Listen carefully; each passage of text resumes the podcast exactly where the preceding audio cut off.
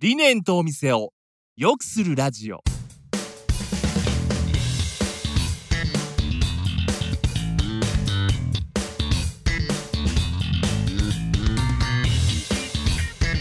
理念とお店を良くするラジオは理念合同会社代表の中島と栗原がお店を経営する皆さんとそこに働くスタッフのことお客様のことなど人に関するさまざまなお悩みを解決する情報や考え方について皆様の質問を交えながらお伝えしていく番組です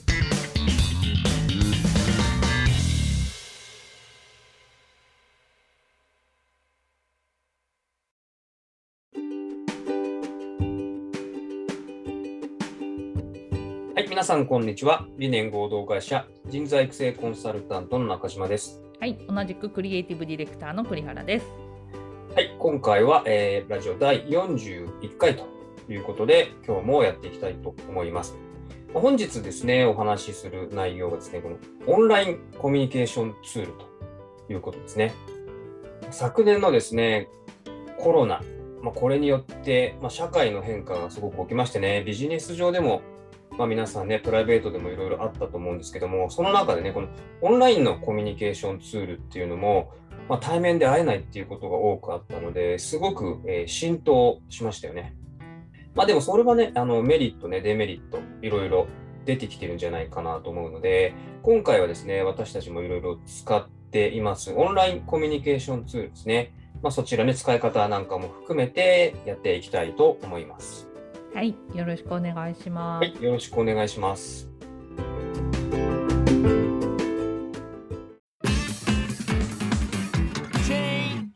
Empathy はい、というわけで今回のテーマはオンラインコミュニケーションツールの徹底比較ということで、ちょっとメインどころのね、こうオンラインのコミュニケーションツールをいくつかこうピックアップしながら比較ですとか、実際自分たちが使ってみてどうかっていうようなお話をこうしていければなというふうに思います。まあ、あの世の中の流れ的に多分最初は結構 LINE でグループ作ってお店とか部署とかでそこでこう連絡のやり取りをするっていうのが結構もう結構前になりますけどなんかそういうことをするようになったのかなっていう印象があるんですけれども、まあ、冒頭でもお話ししました通りこうコロナっていうのもきっかけになって結構そのビジネス用のオンラインコミュニケーションツールっていうのを導入されてる会社とかあのし始めたところがすごく一気に増えたのかなと思うんですが、まあ、LINE もねあの LINE ワークスっていうビジネスに特化したあのオンラインコミュニケーションツールを提供してまして、まあ、私もあの実際使ってみようかなと思ってあの導入して準備したことあるんですけど結局使わなかったんですけど 一般的なこの、まあ、ご紹介ツールのご紹介をさせていただくとやっぱり LINE は結構使ってる人多いと思うんですが同じようなこのインターフェース見た目で使えるっていうところでちょっとそのネットに疎い人とかでもこう簡単に使える手軽さがこう売りなのかなというふうに思います。でやっぱりこう LINE のルールにのっとってる部分も結構多いので、まあ、良くも悪くもその既読システムっていうのが良かったり悪かったりっていうのはあのよく聞く評判ではありますね。あのちゃんとこれ見てくれたのかなっていうのが分かる反面見てるのに返さないみたいながななんていうんですか未読既読するとか未読するとかなんかそういったものがねあの見られてしまうっていうのでちょっとこう拘束感を感じてしまうなっていうデメリットがあったりとか、まあ、これはまあ良くも悪くもっていうところだと思うんですけれどもっていうのがこう LINE の特徴かなというふうに思いますね。でやっぱりこうあのスタンプとか掲示板とかアンケート機能っていったものが結構充実をしていてコミュニケーションの方法としては結構ビジネスライクというよりはちょっとフランクな感じで本当に LINE のメッセージのやり取りのようにできるのがあの特徴かなと思うのであの組織の形によってはすごく合うのかなっていう感じがしますね。で次に Slack なんですけれども、まあ、これもなんかすごく浸透したかなっていうふうに思うんですが我々もあの理念のオンラインのコミュニケーション Slack をメインで使っております。ま特徴としてはチャンネルっていうのがあってそれぞれまあ、自分たちで任意で作るんですけれども私たちだったらあのサービス作りのチャンネルがあったりとかそれこそラジオとかあのブログのネタどうするみたいなチャンネルがあったりとか、まあ、いろんなそのチャンネルごとにあのテーマトークテーマというかが決まっていてあのそこでやり取りができるということで、まあ、情報の整理がされやすいというか見やすいのかなというのがありますね。でそのチャンネルの種類もそのパブリックチャンネルとプライベートチャンネルっていう2つがあって理念っていう Slack の中に参加してる人は全員見られるのがパブリックチャンネルですね。でプライベートっていうのはその中からあの人を選んでその中に所属してるこの人だけが参加できるチャンネルとかっていう風に選べるのであのま余計な通知が来ないこれ自分に関係ないやつがめっちゃやり取りしてて通知がもう鬼のように来るみたいなのがないのでそういった意味ではこうストレスを減らせるのかなというところはありますね。でやっぱり特徴としては他のツールとの連携っていうのがすごく充実していて、まあ、Google カレンダーだったりとか Google ドライブみたいなものとか、まあ、それ以外にもあのいろんなツールと連携をしているのであの Slack 見とけば大丈夫みたいな風にこう一元化できるっていうのもあのメリットなのかなと思いますね。でもう一個 Chatwork これもあの使ってる方結構いらっしゃって仕事のやり取りとかも Chatwork でできますかって言われたりするんですけれどもこれはですねあのやっぱりこう Slack とか LINE とかのそのオンライン今この人がオンラインになってるかどうかとか既読したかどうかっていうののストレスを解消するために作られたというかあのそういうシステムがないのがあの大きな特徴ですね。なのでそういったところにこう拘束感とかちょっと負担を感じるっていうような社風だったり、ま、そういう声が多い場合にはチャットワークはあのその人が今オンラインかどうかとかこの投稿を読んだかどうかっていうのがわからないのでちょっとメールに近いというかあのすごく監視されてる拘束されてるっていう感覚があまりなく使えるっていうのがあの、まあ、特徴なのかなというふうに思います。で私もあんまりそのチャットワーク結構連絡やり取り用という感じなのでがっつりそこであのタスク管理とかってしたことないんですけれどもあのタスク管理がすごくしやすいっていう評判なのでぜひあの使ってみたらいいのかなっていうふうに思います今結構 Slack で事足りちゃってるのであれなんですけれどもなんかいろいろと見てみるとタスク管理が Chatwork がとても便利だそうです。ね、そうですよね。私も全然去年こうコロナになるまではこういうね、 Slack とか Chatwork って全然知らなくてだったんですけども、私もこう使うようになっていろいろね、あ、便利だなっていうの分かりましたし、こう周りの人ね、聞いてると、この2つ使ってる方ってすごく多いですね。今お話をしてたように、社内だけじゃなくてね、なんかお客様とのなんかあるプロジェクトで、そこだけでこうつながって、こうやり取り、参加者だけでやり取りをするだとかっていうね、そういうなんかこうファイルを共有したりとかっていうのもすごくしやすいので、あのね、ハードルも低いしね、無料ですごく使えるっていうところが大きいので、ぜひね、これ使ってない、ちょっとわかんないよっていう方もね、やっていただけると意外と簡単に、これまたできると思いますのでね、ぜひ皆さん、こうチャレンジをしてみていただけるといいかなってね、思いますね。そうですね、まあ、今ねあの話ありましたけどその社内のコミュニケーションだけじゃなくて社外の人とのやり取りっていうのももうメールじゃなくてこういったものでっていう風に切り替えてるところも多くてやっぱりメールだとねこうファイルの送信制限があったりとか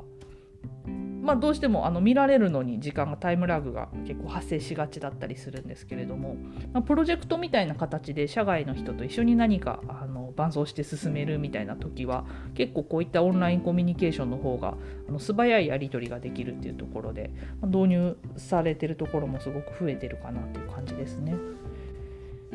で、えーとまあ、ちょっとあの方向性を変えてオンラインコミュニケーションというところでもう一個あの Zoom ありますね。実はこのラジオもですね Zoom でリモートでいつもあの収録してるんですけれども Zoom もすごくこのコロナをきっかけにもう大浸透して 本当にあの対面で今まで打ち合わせしてたのがほとんどオンラインで大体できるようになってっていうところで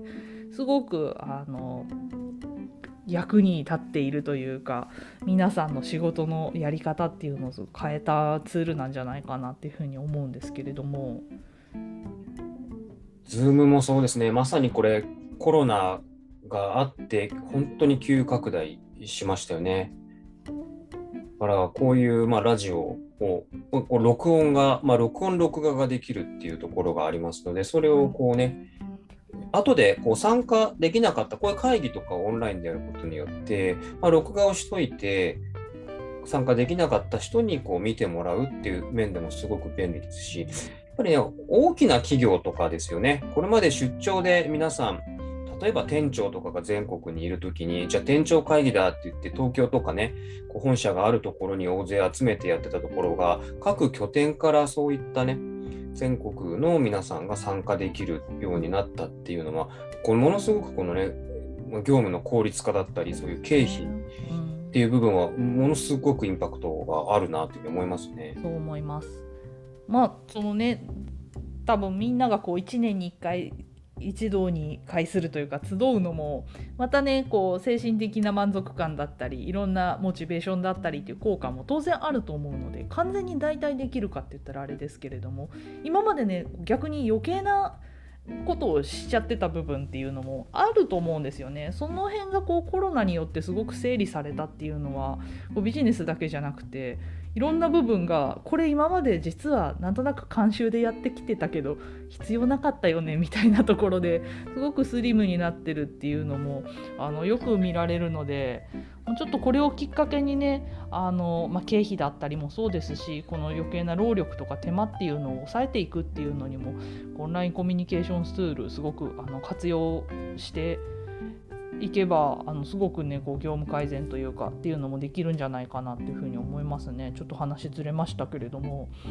まあ、Zoom の良さとしては自分がこう使っててこれがあるとすごい便利だなって思ってるのがやっぱ画面共有なんですよね。私の場合は結構そのデザインのお仕事というかあのデザインを見てとか、まあ、オンラインのツールの使い方を教えてくれだったりとかっていうお話も結構あるんですけれども。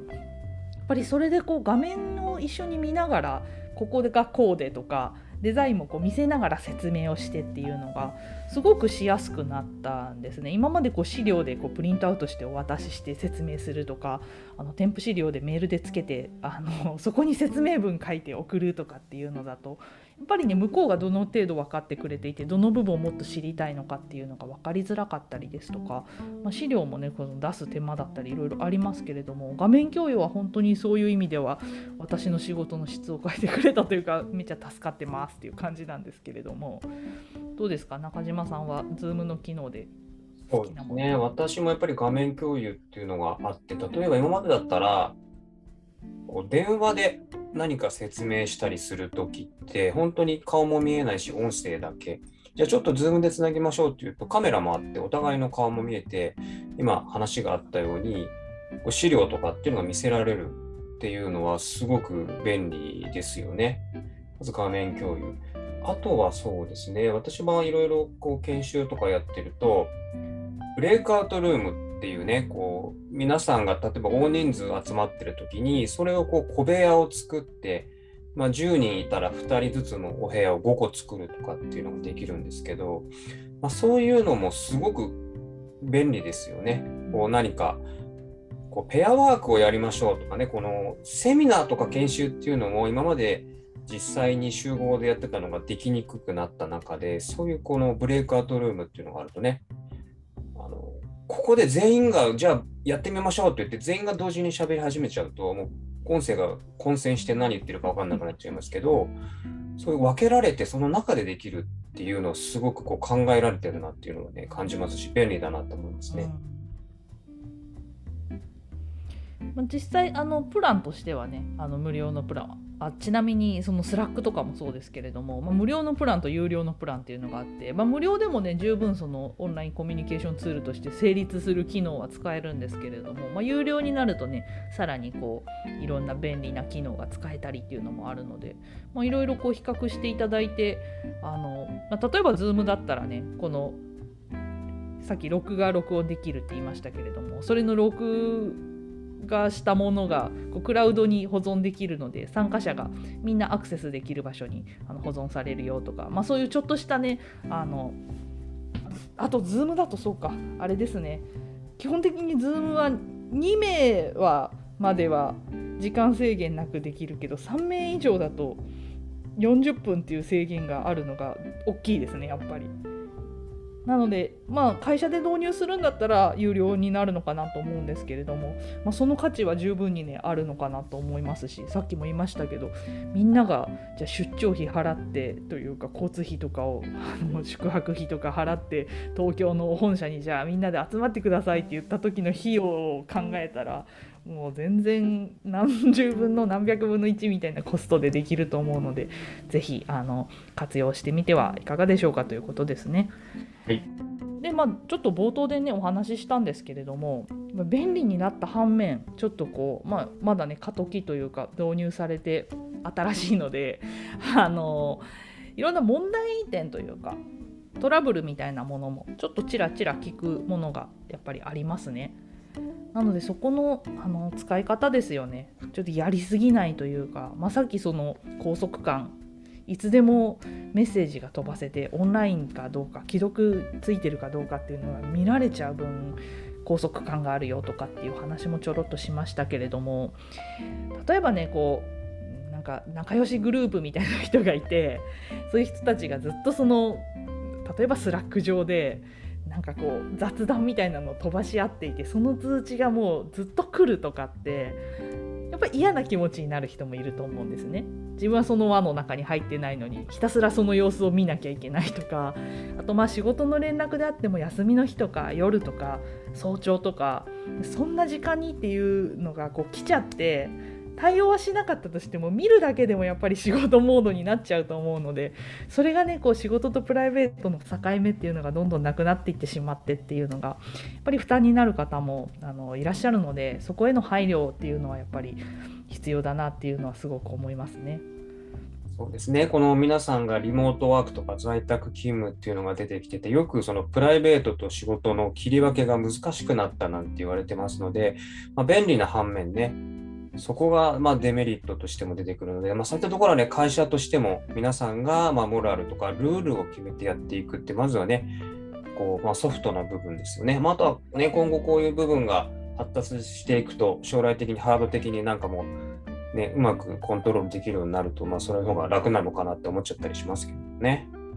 そうですね、まあ、メリットデメリットやっぱりねあると思いますしこう一気に拡大するとその分やっぱりトラブルとかまだみんながこう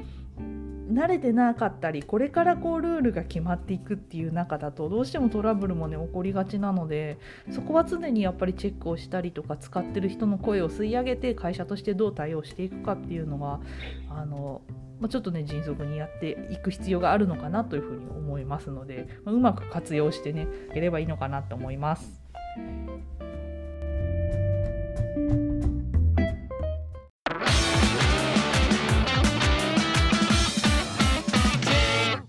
Empathy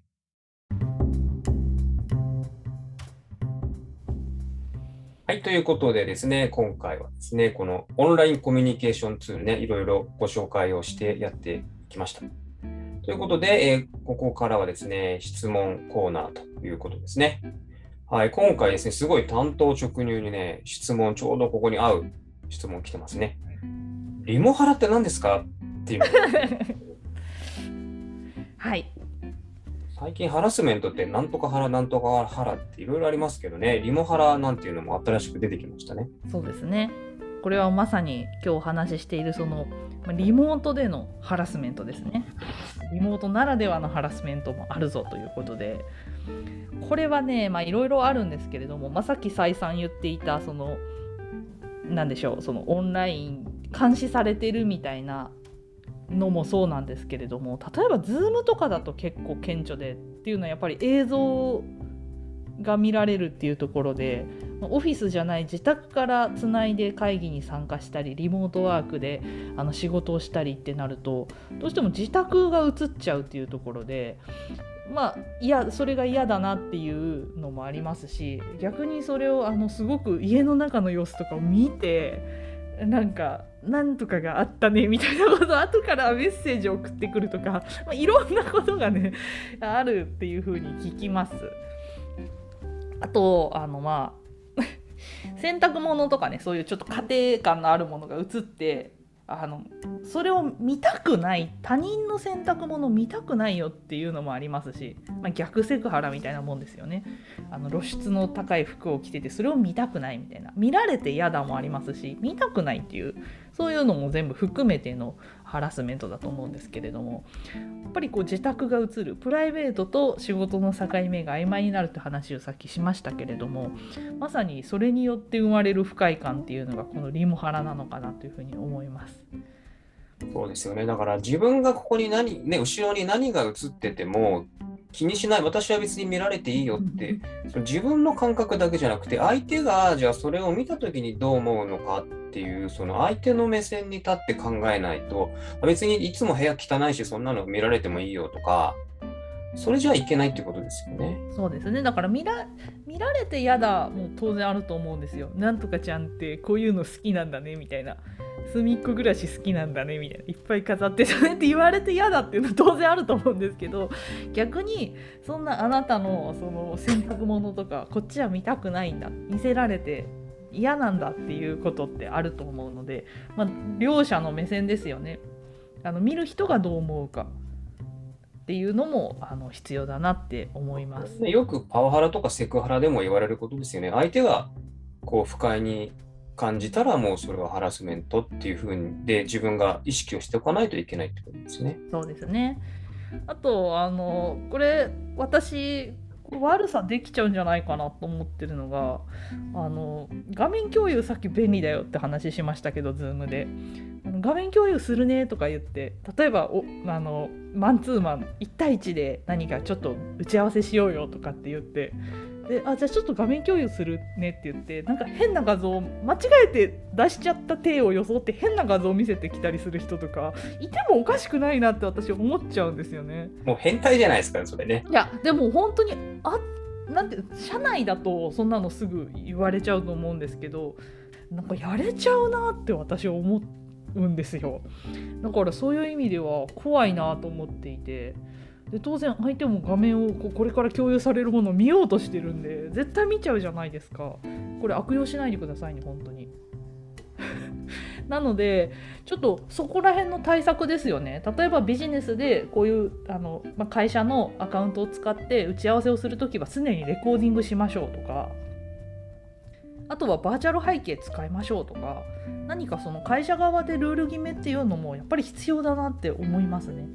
そうですね。だから、まあ、会社の会議室とかであれば、まあ、周りにね、その会議室の中に人がいなくても、同じフロアにいたりとかしますけれども、完全お互いリモートワークで家と家だと、もう本当に家の中に家族も、ね、いなかったりすると1対1で、もしそういうことが起きてしまったときに、すごい怖いですよね。気持ち的にはもう画面切っちゃうっていうことだと思うんですけど、ちょっと怖いですよね。いや怖いですよ。なので本当にでその罪になるのかちょっとごめんなさいね。全然話があれですけど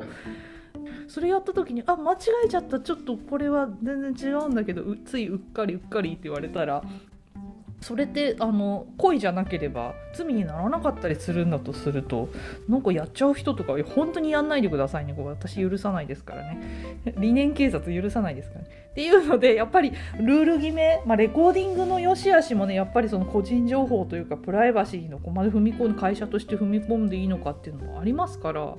当然ね1時間の打ち合わせでじゃあ仕事の話しかしないかって言ったら多少ね雑談みたいなものが入ってきたりもするでしょうしそれを全部レコーディングされて聞かれるっていうのもまた一つのハラスメントなのかなと思うとそこのルール決めってすごくあの絶妙なラインというか難しいと思うんですけどやっぱり何か対策はあの試行錯誤しながらやっていかないといけないなって思いますね。リモハラってそういうものなのです。質問の答えに戻るとそういうものですっていうことで。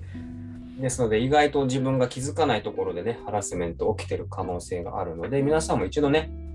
いつもリモートワークやってる画面のね、後ろ何かないかとかね、そういうとこも含めて気をつけていただいた方がいいということですね。そうですねみんながハッピーになるためのこう猫ちゃんが横からこうちょっと出てきてみんながほっこりみたいなそういうあのリモートハピネスをお願いしますということで。というわけで今日はえーオンラインコミュニケーションツールの徹底比較ということでいろいろとあご紹介をしていきました。ぜひあのまだ導入してないけどちょっと対面はどんどん減ってるなみたいなことがあればぜひ活用してみてはいかがでしょうかということで本日は以上となります。ありがとうございました。はいありがとうございました。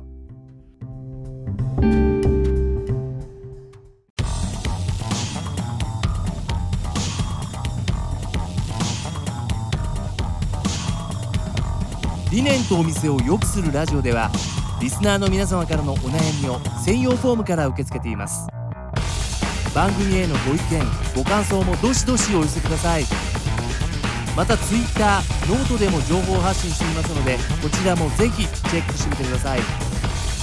詳しくは番組概要欄当社ホームページをご覧ください。Becoming a where empathy is linked to the client and where the customer's empathy is linked to them. 理念合同会社の提供でお送りしました